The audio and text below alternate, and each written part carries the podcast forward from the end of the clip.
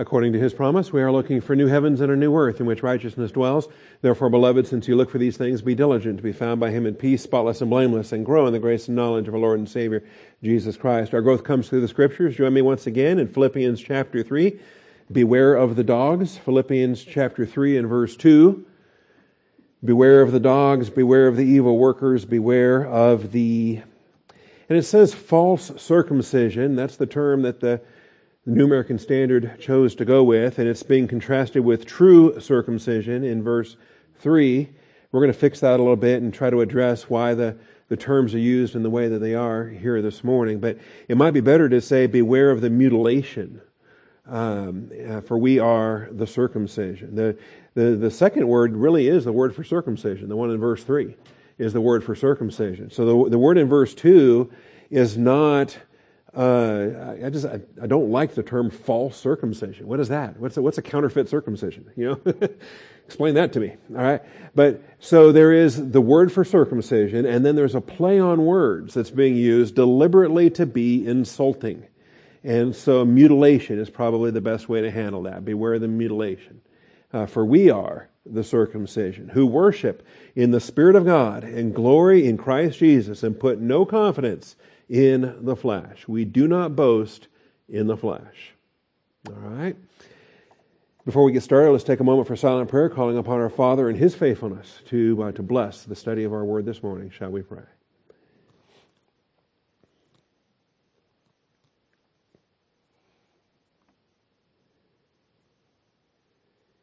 Almighty Father, we do thank you for the truth of your word and the blessing that is ours on this day to assemble together, to receive instruction to uh, present ourselves before you as workmen, needing not to be ashamed, rightly dividing the word of truth. So, Father, be faithful again. You, you always, always, always demonstrate that faithfulness to open the eyes of our understanding, Father, to lead us in the paths of righteousness for your name's sake. We thank you, Father, in Jesus Christ's name. Amen. All right, so this is the uh, portion of the chapter that we're simply titling uh, Rejoice in the Lord. And uh, we dealt with that under point one, and then we moved on to point two. By the way, the phrase rejoice in the Lord shows up there in verse one, and then he doesn't get back to it until later, and we'll have more to say on it when we get into, uh, into uh, chapter four. When we get into point two, it's beware, beware, beware. Blepo, blepo, blepo. The verb is blepo. It's used three times. It is an imperative all three times um, watch out for, beware, and uh, all three of the objects start with K. So beware of the KKK, the Kappa Kappa Kappa. All right, now it has nothing to do with the the white hooded morons, the you know the racists, the the KKK as we think of it in terms of the Ku Klux Klan, but it is the Kappa Kappa Kappa, which is you know a different thing altogether, and probably a I don't know lambda lambda lambda. I don't know. It's, it's a comedy, stupid movie with a, a, a, fraternity joke or something. But this is not a joking matter. This is uh, Kappa, Kappa, Kappa, dogs, evil workers, and mutilation. And, uh, and like I say, I think the term mutilation was just a, a, play on words. It was a joke. It was a way to insult the Jewish people.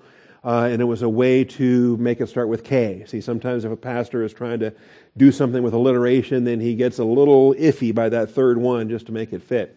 All right, and that's what Paul's doing here. Okay, and so it's the kunas, it's the kakus ergates, and then it's the um, the uh, mutilation, the katatamin is what we're looking at there. Now, we did spend some time a week ago discussing the nature of this warning. And thank goodness, I mean, there are Greek scholars that spend decades poring over things such as this. Um, not every blepo is a warning. I mean, they're, they're all warnings, but not every blepo is a beware in the sense of beware of an imminent danger. It may just simply be on the lookout, be, be watchful for something that is not presently a danger, but it could be if you let it come in. And that's what we're looking at here. And so Kilpatrick and others did some lengthy studies, and actually I think it's very worthwhile. I think it's very fruitful that, uh, that they did the studies that they did to demonstrate that if it's simply followed by an indicative, uh, if it's simply followed on this basis, then it's not the beware kind of thing that we would have elsewhere.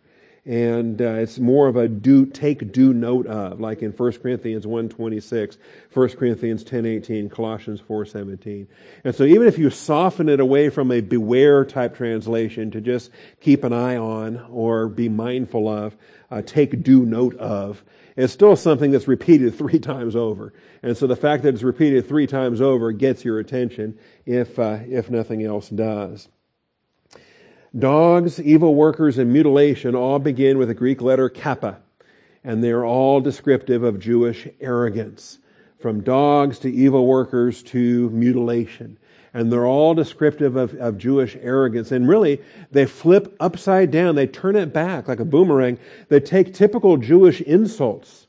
Jews would call Gentiles dogs right? And, and view themselves as superior because clearly they're Jews. They're God's chosen people. They're better than those, than those Gentile dogs. And so the, the scorn heaped upon Gentiles as dogs is, uh, is, is undeniable. It's throughout the Old Testament, New Testament. Uh, Jesus encountered even when a Phoenician woman came to him and just said, look, I'm a dog. Can I get some table scraps? And, uh, and Jesus, he didn't dispute the metaphor. He said, you're right. You're a Gentile dog. But he saw the faith and, uh, and, and provided for her there in that, in that episode. Likewise, evildoers. Uh, any Gentile is by definition an evildoer because only the Jews are, are God's people. Only the Jews are the ones that are called by God to do God's work, to, to please God, that are pleasing in God's sight. So any Gentile is going to be an evildoer. And, uh, and then the circumcision, the idea that, uh, of course, the Jews would say, We are the circumcision, we are the great people, and this uncircumcised Philistine is going to fall. And, and they, would, they would use uncircumcised as an insult because they, of course, are the chosen people, the circumcised. And so, in all three of these expressions, it's, it's, it's built in redundancy, right? Which he said in verse 1 he was, he was happy to do he's happy to say the same thing over and over and over again. And so he does so three times here in verse 2 when he says, Beware the dogs, beware the evil workers, beware the mutilation. That uh, he's saying the same thing three different times, saying, Watch out for Jewish legalism. Watch out for the Judaizers. And they're not a big deal in Philippi, not yet. But if they want to get started, then we're going to have to deal with it when they get here. So that's kind of the, the warning there. So these terms invert typical Jewish boast so as to highlight the spiritual realities. And so by turning it around backwards, by throwing it back at them with the very terms they use, Paul is then able to spotlight the spiritual realities. The spiritual realities are that Jewish people that reject Jesus Christ as Messiah, they are the dogs, ultimately speaking, are they not? They are not sanctified. They are not called. They are not part of the body of Christ. So they are outcast unclean. If you think about it, in, in the true spiritual reality, they are the dogs. And likewise, they're the evil workers. They're not saved. They're not in Christ. They're the evil workers. And uh, yeah, they may have a physical circumcision. They may have, a, a, you know, the, the, the earthly ritual that they accomplished or their parents accomplished for them when they were eight days old. Uh, they may have a physical circumcision, but they are a mutilation in the sense that, spiritually speaking, they have not circumcised their heart. They have, they are not humble before the Lord in uh, every way that they are expected to, uh, expected to there. So, that's what we're looking at here. The terms all start with K, as we put up for you a week ago. Uh, kunas, K-U-N-A-S, has nothing to do with. Isn't there an actress named Mia, Mila Kunis, something like that. Don't know? Nobody knows? Okay, never mind. K U N A S, it means dog, all right? I think there is, and she's not a dog. I think she's quite an attractive young woman that uh, is, is noteworthy for, and which makes it just hilarious that the term kunas is the Greek word here for dog. It's accusative masculine plural from kuon, number 2965. Only used five, five times in the New Testament, not many times, but many more in the Old Testament. Evil workers, of course, evil is kakos, and so you combine kakus ergatas, you have uh, workers of evil there. Again, it's accusative ma- masculine plural of kakos plus uh, ergates for workers. And in both of those cases, they're plural, right? Both of those, dogs are plural, evil workers are plural and uh, and for a reason because there's no shortage of dogs around they're everywhere there's no shortage of evil workers around they're everywhere clearly they're plural there's a lot of them so watch out for for all of them When you get to the third term, though, it switches to the singular. It switches to the singular, and that's what's helpful to, uh, I think, lock it into the fact that all three of these are one and the same thing. And that it's not simply three different objects that you have to be on guard against that could all be different things. I think the fact that we went from plural to plural to singular helps us to tie this together because the feminine singular, I'm sorry, masculine singular, mutilation is not feminine, mutilation is masculine. The uh, kata tamain is the term that's there. Kata tamain. Uh, K A T A T O M E N. And tamao, tom, tamao is our term for cutting. And um, a lot of things that we have, uh, we have English terms that are ectomies, you know, things that are cut off. Um, we have some, some uh, tamao and some, uh, some terms there. But anyway, kata, not peri, kata. And that's what happens. The real word for circumcision is peritome. And that's the one that we have in verse 2. I'm sorry, verse 3. For we are the circumcision. We are the peritome. You and I, together, the body of Christ. We corporately, the body of Christ, we are the circumcision, the peritome. And we're going to be talking about that here this morning. We are the circumcision. They call themselves that but they're not the peritome, they're the katatome. And that's the wordplay, that's the insult that he does. He, he deliberately turns peri into kata, he deliberately changes the prefix and makes an insult out of it. Okay? And so that's what we have there. Accusative masculine singular. This is the only place in the New Testament where it shows up. It is Strong's number 2699. By the way, when Paul does this, he's not the only one that does this. It's fairly common. In fact, pagan poets would do it. Other philosophers would do it. And I have an example for you out of um, the lives of the philosophers here. If it clicks, here we go. And so we'll start with this. And this is just kind of fun. Um, and these are supposed to be in sync, but I notice they don't sync very well with uh, with the um, pagan literature here. Let me just scroll up to the beginning. Because on the left, you can see verse 24 there. And uh, is it too small? All right. Are you familiar with um, some of these guys? Diogenes, okay? Not a fan, okay? Not a hero. I mean, there might be a few things personality wise because he was so sarcastic. He was a cynic, one of the, the leading cynics ever. And uh, so, as such, I think my, my sin nature and human personality probably would have liked him a lot. But he's not saved. He died and he's in hell today, which is unfortunate. Um, but you can see on the left, you've got diatribe and, and catatribe. You've got diatribane and catatribane. And that's the play on words. He did the same thing Paul did. Or Paul did the same thing he did. He took a dia word, like diatribe, and he changed it out with a kata prefix. Took off the dia and put a kata on there. Instead of what Paul did when he took a peri and made it a kata. Okay, with peritome and katatome. So that's the that's the, the, the word play that he did there to make a pun based on these nouns. Now, Di, uh, Diogenes, if you're not familiar with this, uh, native of Sinope, which is on the north coast of Turkey on the Black Sea, uh, son of Hicesius, a, a, banker. Diocles relates that he went into exile because his father was entrusted with the money of the, of the state and adulterated the coinage. You know, when you're low on tax dollars, you can uh, monkey with the money supply and, and until you get caught, and then you're in trouble. But uh, Eubulides, in his book on Diogenes, says that Diogenes himself did this. It wasn't his father who did it, it was the kid who did it and uh, was forced to leave home along with his father. Moreover, Diogenes himself actually confesses um, in his Pordalus that he adulterated the coinage. Some say, having been appointed to superintend the workmen, he was persuaded by them, and that he went to Delphi or to the Delian, Delian oracle in his own city and inquired of Apollo whether he should do what he was urged to do. When the god gave him permission to alter the political currency, well, hey, that's, that's even better. If Apollo says you can, then go ahead, right? When the God gave him permission to alter the political currency, not understanding what this meant, He adulterated the state coinage, and when he was detected, according to some, he was banished, while according to others, he voluntarily quitted the city for fear of consequences. Um, anyway, so there's more on that. One version um, is that his father entrusted him with the money and that he debased it, in consequence of which the father was imprisoned and died, while the son fled, came to Delphi, and inquired uh, not whether he should falsify the coinage, but what he should do to gain the greatest reputation.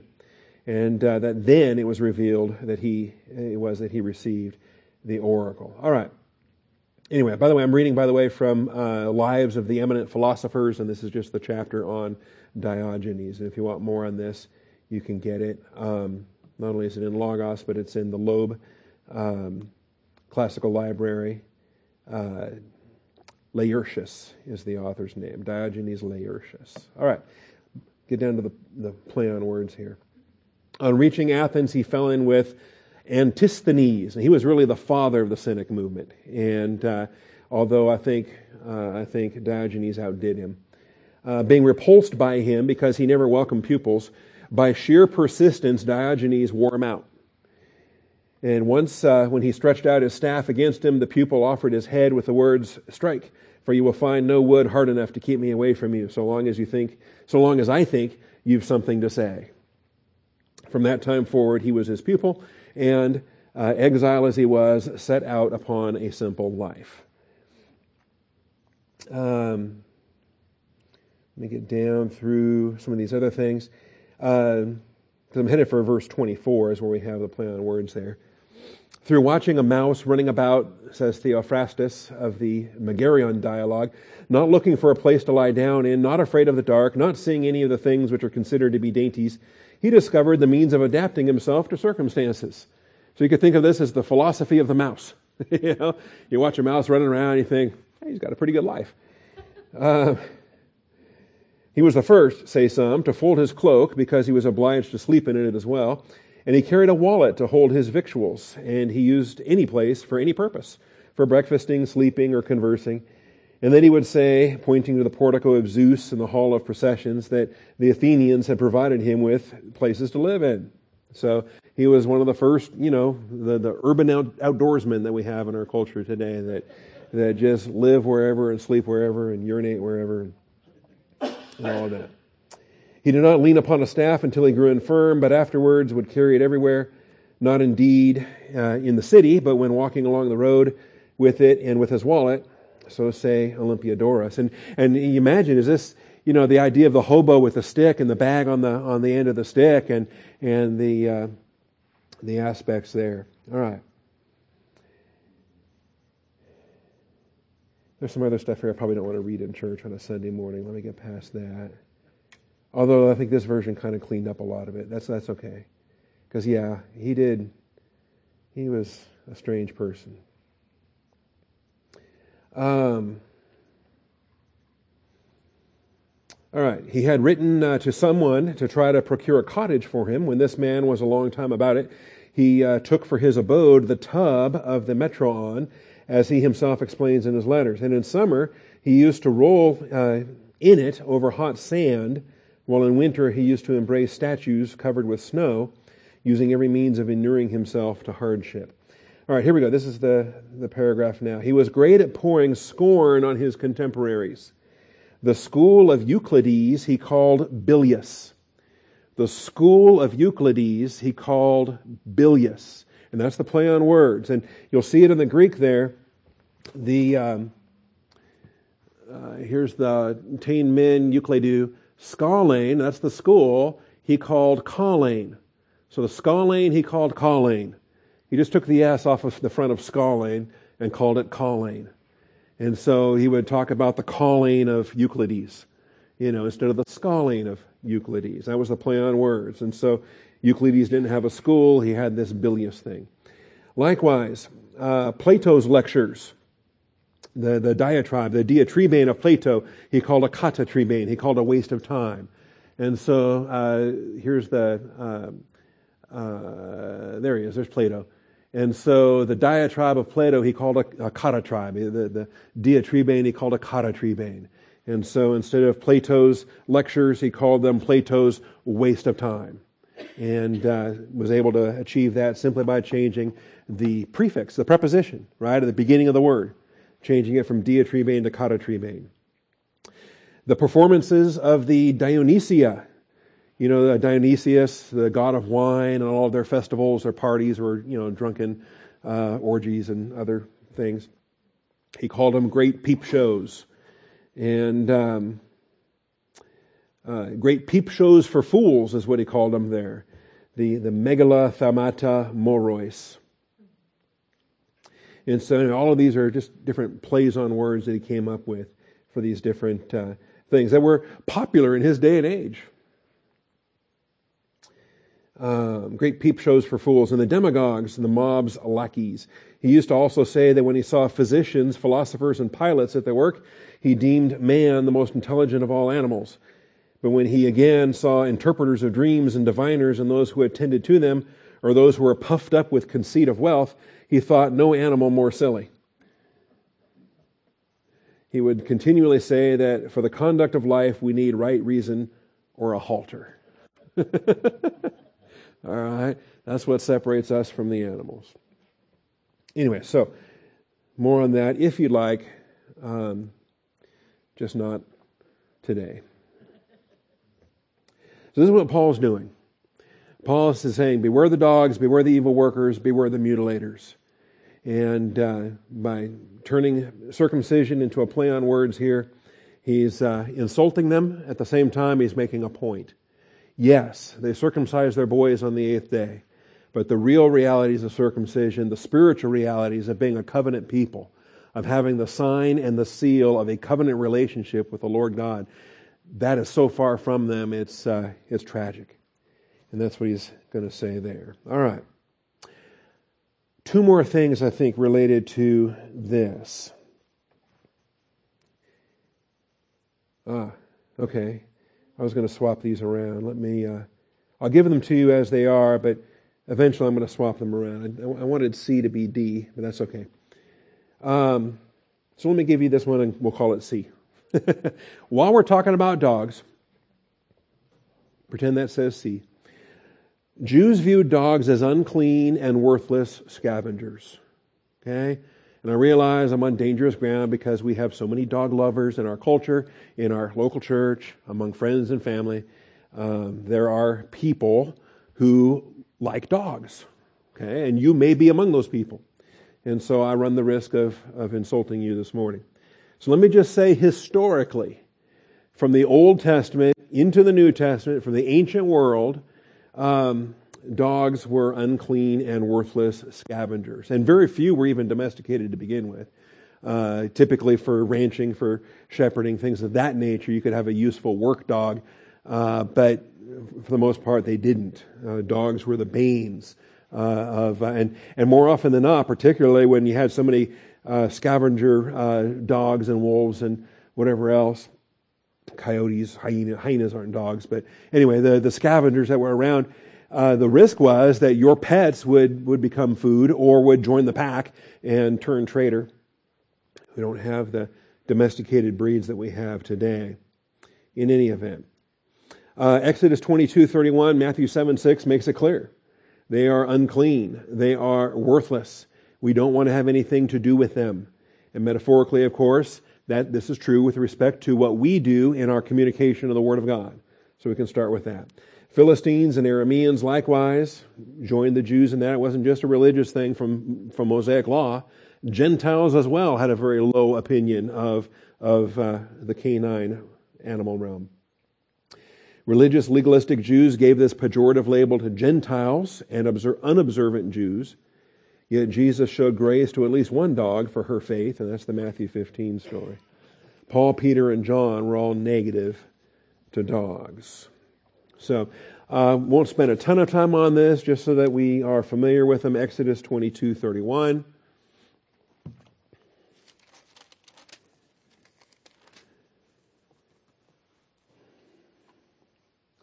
With respect to, uh, oh, a variety of things here in, in, in Exodus 22, the chapter ends uh, You shall be holy men to me. Therefore, you shall not eat any flesh torn to pieces in the field. You shall throw it to the dogs. If it's, if it's found in the field, if it's torn up, if it's, uh, you know, we're not scavengers. We don't eat roadkill. All right?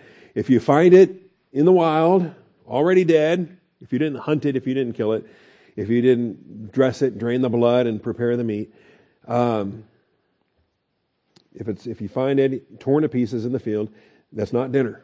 That's not for you. Throw it to the dogs. That's the instruction there. Uh, Exodus twenty two thirty one. And really, as far as scraps are concerned, that's uh, when that woman came to Jesus. That's what she was asking for. Uh, in Matthew seven six, we have then the uh, admonition not to cast our pearls before swine or to give what is holy to the dogs.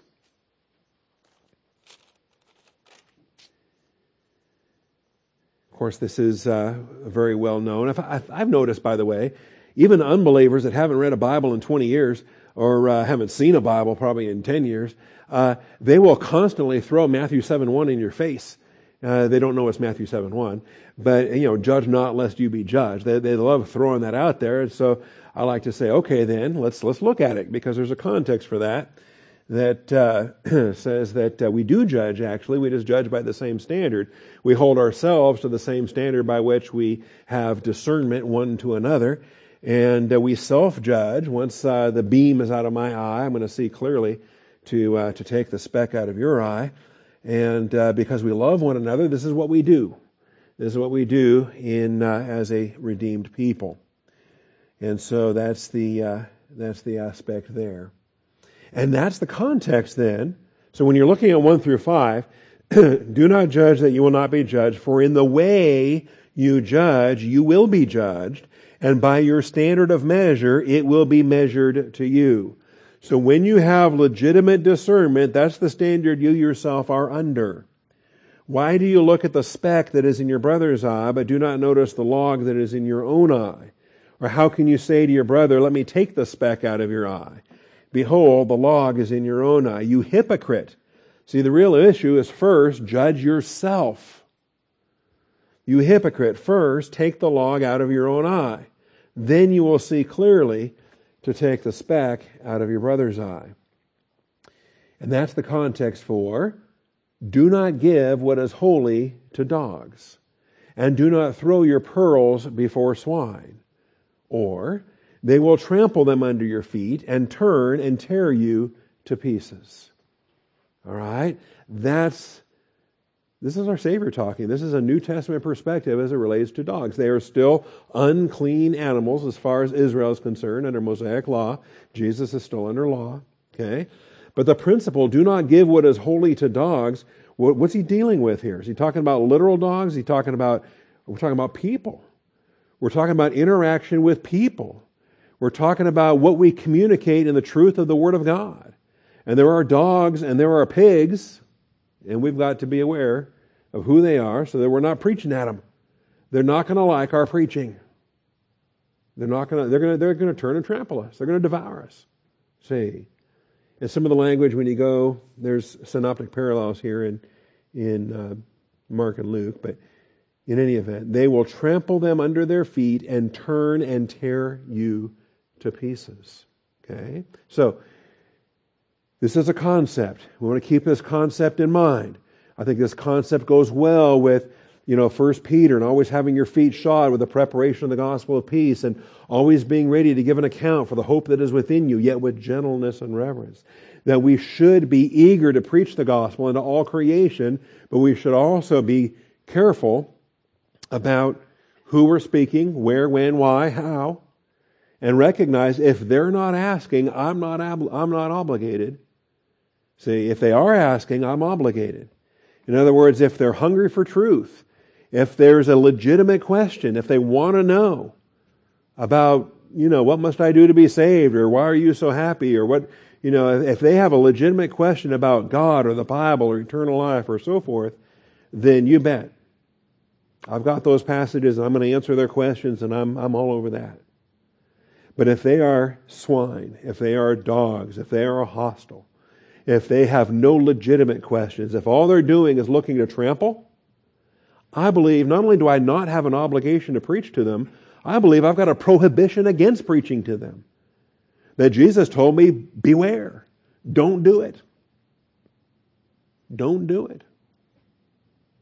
And so, in obedience to Jesus Christ, then, my faith conviction is when I make that determination that uh, I'm not here to debate, I'm not here to argue, I'm not, where's the wise man, where's the scribe, where's the debater of this age? Uh, he didn't put me here to debate the critics, he didn't put me here to argue with people that don't want to be fed. I'm here to feed the sheep. And so that's my faith conviction as it relates to that.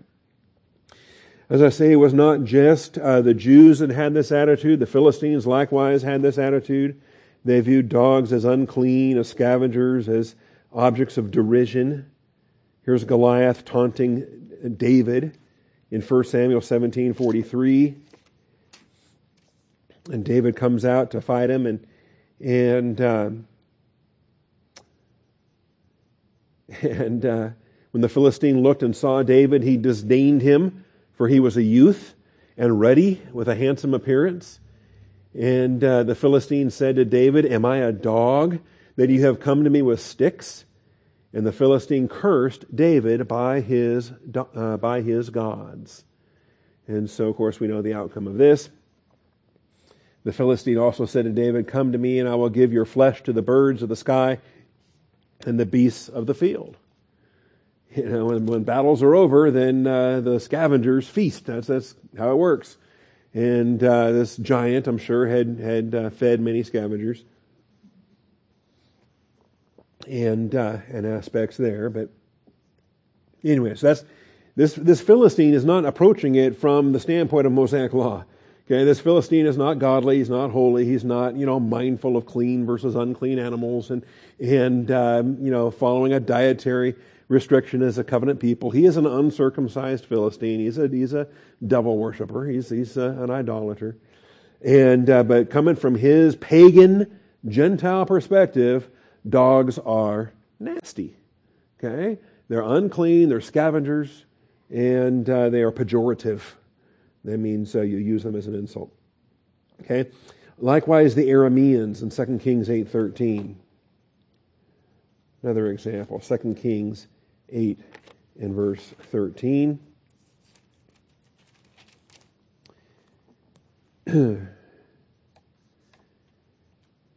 and um, starting in verse 7, Elisha comes to Damascus Ben Hadad, king of Aram, was sick, and it was told him, saying, The man of God has come here. And so, uh, and this is where I, another glimmer, I, I see so many of these where Jewish prophets are being sent to Gentile courts, being sent to Gentile capital cities and kings. Uh, Jeremiah was sent on a world tour, and here's Elisha with ministry in Damascus. The man of God has come here. So the king said to Hazael, and this Hazael is the one that uses the dog pejorative. He's an Aramean. The king said to Hazael, Take a gift in your hand and go to meet the man of God and say, Inquire of the Lord by him, saying, Will I recover from this sickness? And so, you know, there's a Gentile who's going to take money to a Jewish prophet and inquire of Yahweh. As if uh, Ben Hadad had paid any attention to Yahweh his whole life. So Hazael went to meet him and took a gift in his hand, even every kind of good thing of Damascus. Forty camels' loads. That's a big gift. And he came and stood before him and said, Your son, Ben Hadad, king of Aram, has sent me to you, saying, Will I recover from this sickness? There's a term of respect. Your son. Of course, not a literal son, but he's showing reverence for the prophet, showing reverence for the man of God saying, yeah, he might be king, but kings are still subject to God, to the gods, you know, as it were. Then Elisha said to him, Go, say to him, You will surely recover. But the Lord has shown me that he will certainly die. So Elisha tells Hazael to go tell a lie. He said, Here's the lie you're going to tell Ben Hadad. You're going to promise Ben Hadad that he's going to recover. The truth is, he's going to die. And, uh, wow. Okay. So he fixed his gaze steadily on him until he was ashamed, and the man of God wept. And Hazael said, Why does my Lord weep? Then he answered, Because I know the evil that you will do. So he's talking to the next king. Hazael will become the next king in Damascus. And he says, I know the evil that you will do to the sons of Israel. Their strongholds you will set on fire. Their young men you will kill with a sword. Their little ones you will dash in pieces. Their women with child you will rip up. And he sees all this. And the prophet has to, you know, I'd be tempted to kill him right there on the spot, right? Yeah, I'll just kill this Hazael guy before he does all those terrible things to the Jewish people.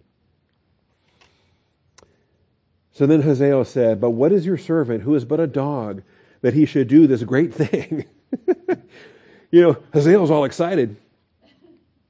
You mean I get to do all that? But what is your servant, who is but a dog, that he should do this great thing? And Elisha answered, The Lord has shown me that you will be king over Aram. So he departed from Elisha and returned to his master, who said to him, What did Elisha say to you? And he answered, He told me that you will surely recover. And then the following day he took the cover and dipped it in water and spread it on his face so that he died. And Hazael became king in his place. So, there's a happy Father's Day message for the morning.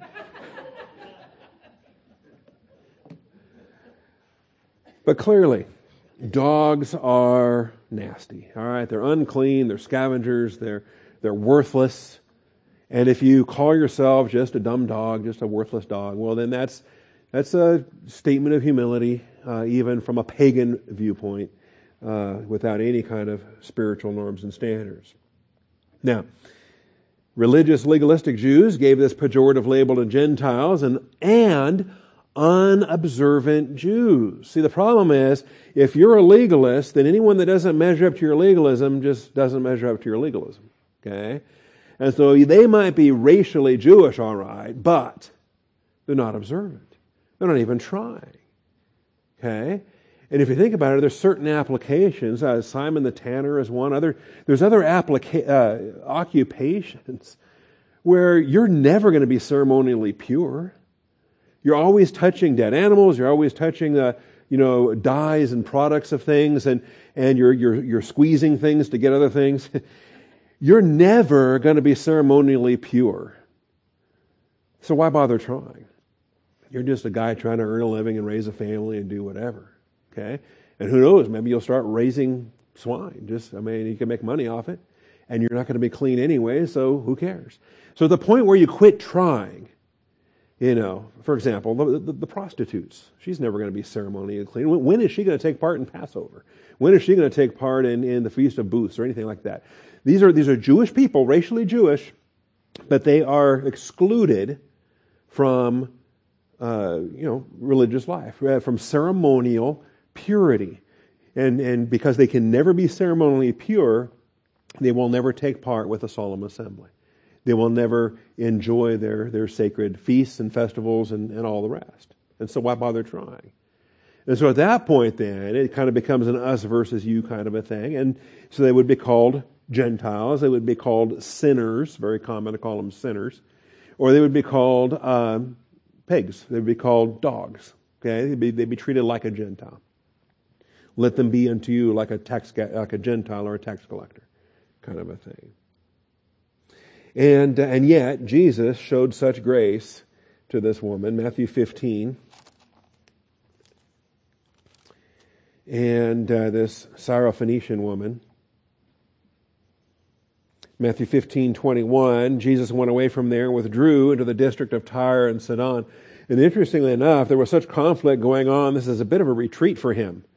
This is kind of, let's just get out of town. Let's just go out to the coast, right? I mean, don't you just want to get away from ministry every so often, go to the beach? And in this chapter, this, this little episode right here, is the furthest away we're aware that Jesus traveled as an adult. Okay? He went to Egypt as a baby, but uh, the furthest he traveled as an adult in ministry was here, to the district of Tyre and Sidon. If he made it as far as there, we don't know, but But he was in that district anyway. He was in that neighborhood. And a Canaanite woman from that region came out and began to cry out, saying, Have mercy on me, Lord, Lord, son of David. Wow. She's got some doctrine. what does this Canaanite know about the son of David? What does she know about the Davidic covenant, the Davidic throne? What does she know about the Abrahamic covenant? What does she know about the Jewish people? You realize if, if you know about the Davidic covenant and you know that Jesus of Nazareth is the legitimate heir, she's done her homework. She's, she's, she's, no question, she's a believer. She's oriented to truth. This is extraordinary. And she's a, a Phoenician woman. She's, she's, th- these are the people, this is where Jezebel came from. Okay? We don't know her name, but there it is. Have mercy on me, Lord, son of David. My daughter is cruelly demon possessed. So she understands angelic conflict, demon possession, and all these things. But he did not answer her a word. I mean, right? I mean, he's on vacation after all. He's not even on duty. Okay? well, no vacation when you're in ministry, but there it is. And his disciples came and implored him, saying, Send her away because she keeps shouting at us. She keeps shouting at us. So, how many times did she say this? Over and over and over again. And I think uh, when it, it's an imperfect tense, so she began to cry out, and it just continued and continued and continued, but he kept on not answering her, but she kept on crying out. Finally, the disciples are saying, Can you get rid of her? You need to teleport her to the moon or somewhere? Just make her go away. So he answered and said, I was sent only to the lost sheep of the house of Israel.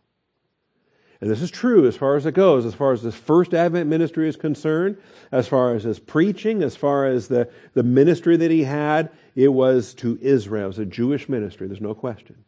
We're not talking about his work of dying on the cross or whatever. That was for all of humanity. But just for his ministry, for his preaching, for his training of the twelve, for everything that he's doing in his itinerant travels, he was not uh, commanded to stand before Gentiles and say, Thus saith the Lord. I was sent only to the lost sheep of the house of Israel. But she came and began to bow down before him, saying, Lord, help me. And he answered and said, It is not good to take the children's bread and throw it to the dogs. You know, weren't you listening in Matthew 6?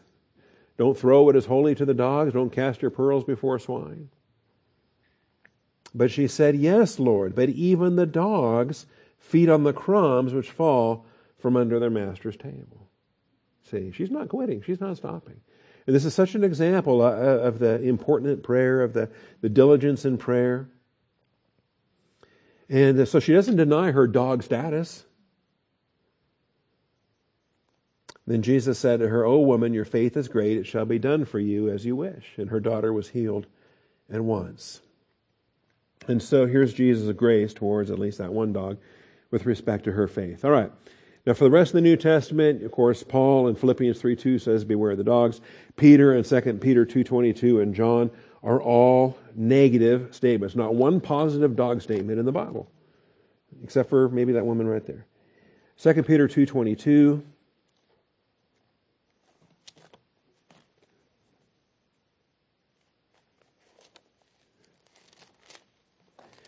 And this, um, why we have to, uh, quoting from Proverbs, you know, a dog returns to its own vomit, and a sow, after washing, returns to wallowing in the mire. The same language, dogs and pigs. Dogs and pigs. Don't throw the, the what's holy to the dogs or uh, your pearls before swine. And uh, this is the uh, the aspects there. Revelation twenty two fifteen. Outside are the dogs. Blessed are those who wash their robes so that they may have the right to the tree of life and may enter by the gates into the city. Outside are the dogs, the sorcerers, the fornicators, the murderers, the idolaters, everyone who loves and practices lying. The new heavens and new earth, every unbeliever is gone. They are outside. They are outside the dimension. They are in the lake of fire for all eternity. And they're called dogs. Outside are the dogs. All right. So that's main point C. Like I say, I I renumbered C and D. So let me get back to the new D. There was no synagogue in Philippi and no significant Jewish presence. So this triple warning serves to watch out against such religious legalism from even beginning. There was no synagogue in Philippi and no significant Jewish presence. We can prove this from Acts 16, verses 12 and 13. There was no synagogue. His, his normal practice on the Sabbath was to go into the synagogue, but there was no synagogue. So instead, he goes down to the river. And down at the riverside, he found a place of prayer.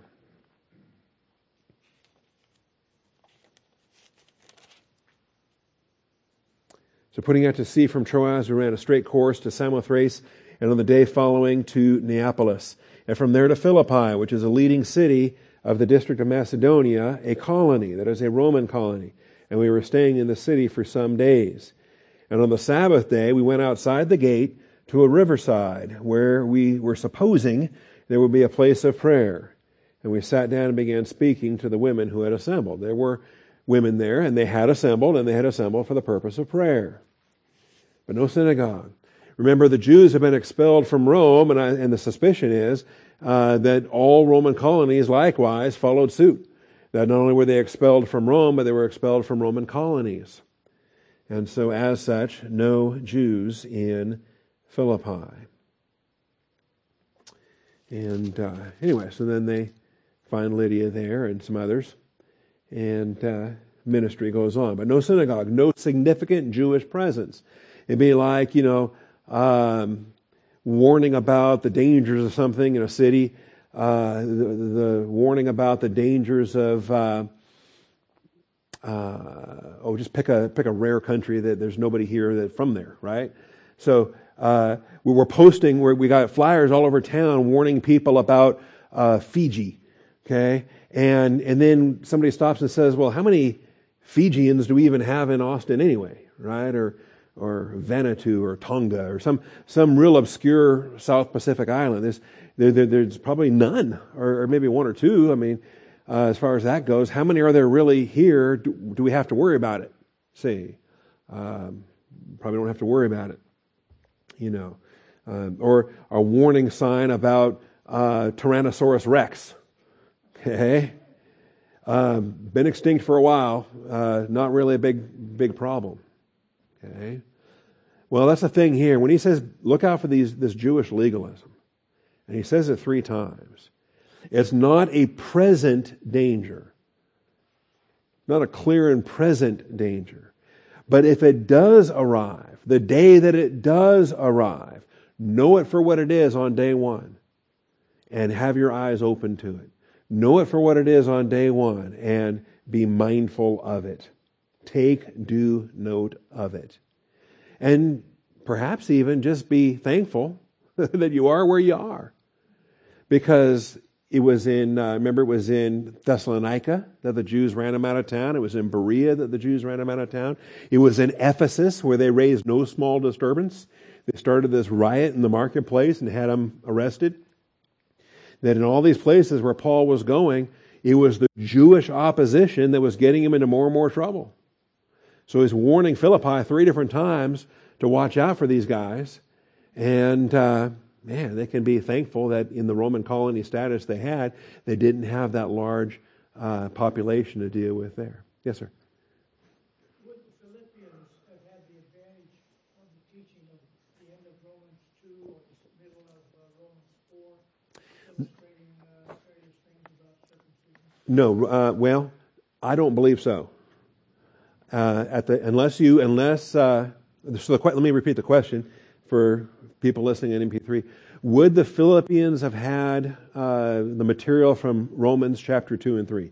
Uh, and the answer is no. I believe the answer is no. Um, but that comes too in, ter- in, terms of when do you think Philippians was written? Ephesians, Philippians, Colossians. Um, the traditional date that it was written very late after Acts 28, after the two years imprisonment or during the two years imprisonment, uh, then they very well might have had uh, the access to, to Romans. They would have had a copy of Romans. But if the prison epistles were written earlier on the third missionary journey from Ephesus, then that means Philippians is written first. That means Romans isn't written until after Philippians, Colossians, Philemon, and and, uh, and Ephesians. So that's a real question. That's where we find the affinities, and when we find the affinities between 1 Corinthians and Philippians, which we pointed out, that really, really argues for the the the early date on Philippians and the Ephesian origin. And, uh, and there's so many 1 Corinthians affinities and no Romans affinities that we have there. That's a great question. All right, so I know the screen says C, but that's our new D. I meant to swap those around. I apologize. Uh, there was no synagogue in Philippi and no significant Jewish presence. So this triple warning serves to watch out against such religious legalism from even beginning. From even beginning. All right, which takes us now to main point three. We are the circumcision. And go ahead and make it a capital C if you want to. I think that's useful. Like we do with the body of Christ as a capital C church, right? We are the circumcision, even as Christ is the Passover. And so when we read Philippians 3 3, for we are the circumcision, we are the circumcision. It's, it's curious to me because this comes, let's, let's turn over to 1 Corinthians 5 7, remind ourselves of this. In a, in a context here where Jesus is our Passover.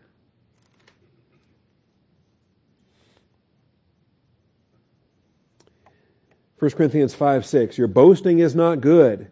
Do you not know that a little leaven leavens the whole lump of dough? Clean out the old leaven so that you may be a new lump. Okay? And when we taught this, we had a lot of fun with it because we learned how to be lumps. Okay? We want to be a lump, but we want to be a new lump. And we want to be a new lump that has the leaven all cleaned out. And in this metaphor, all right, Christ, your Passover, our Passover, has been sacrificed. So that's verse 7. Again, 1 Corinthians uh, 5, verse 7. Clean out the old leaven so that you may be a new lump, just as you are, in fact, unleavened, for Christ our Passover also has been sacrificed.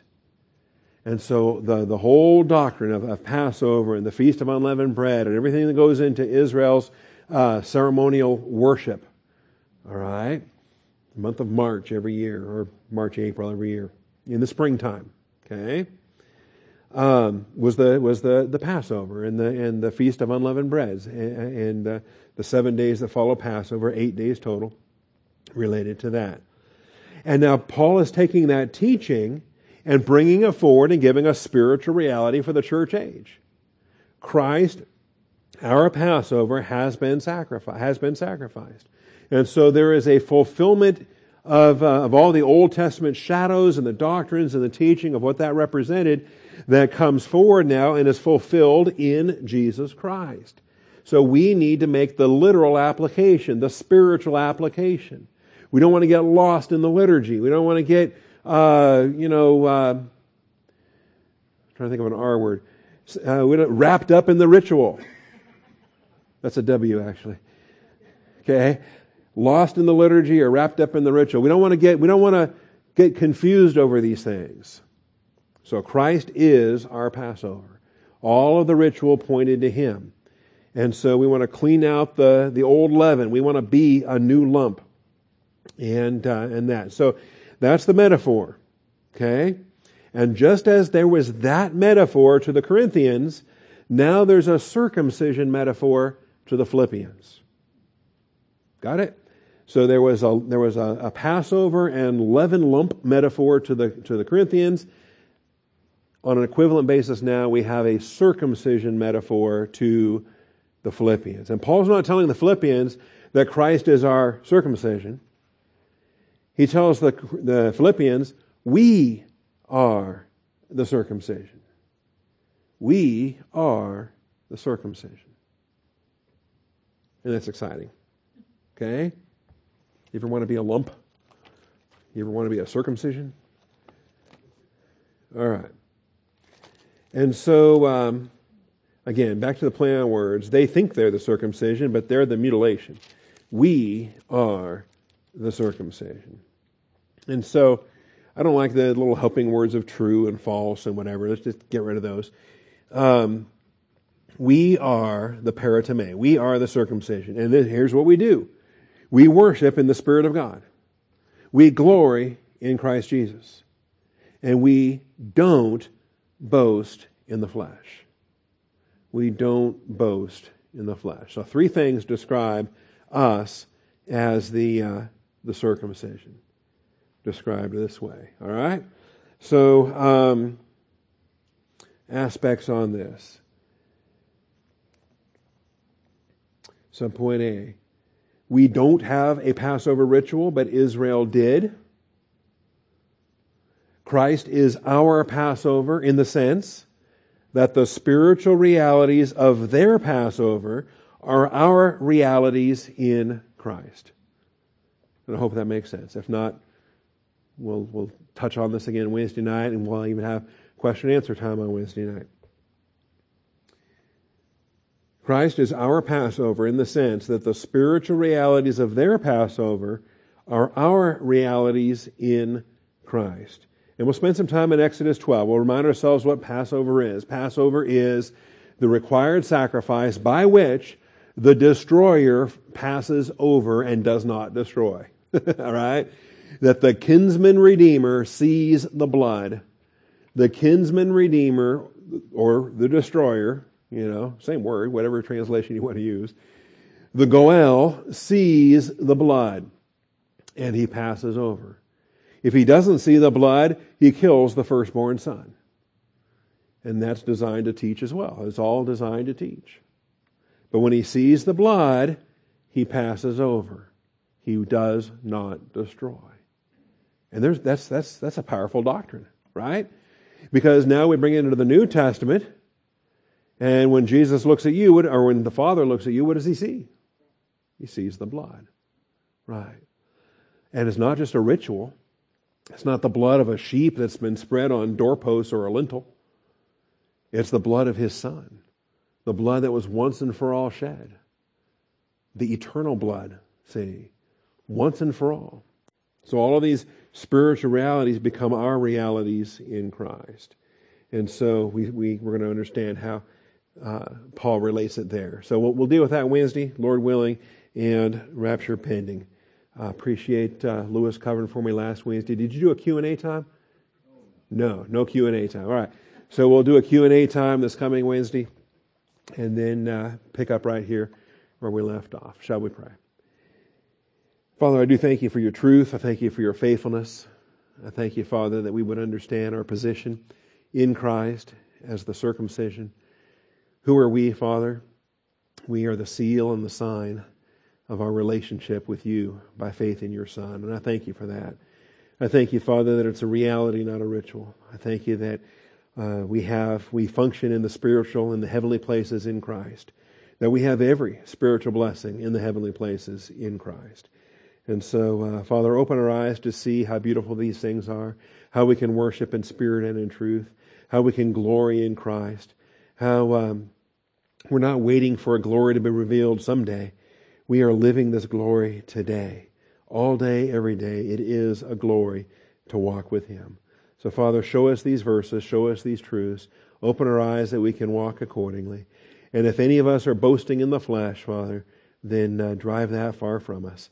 Uh, we're going to boast in the Lord, nothing else, Father. We have no credentials of which to boast, but uh, we're saved by grace through faith in Jesus Christ. So we thank you and we praise you, Father, in Jesus Christ's name. Amen. All right, this is our fellowship time between now and the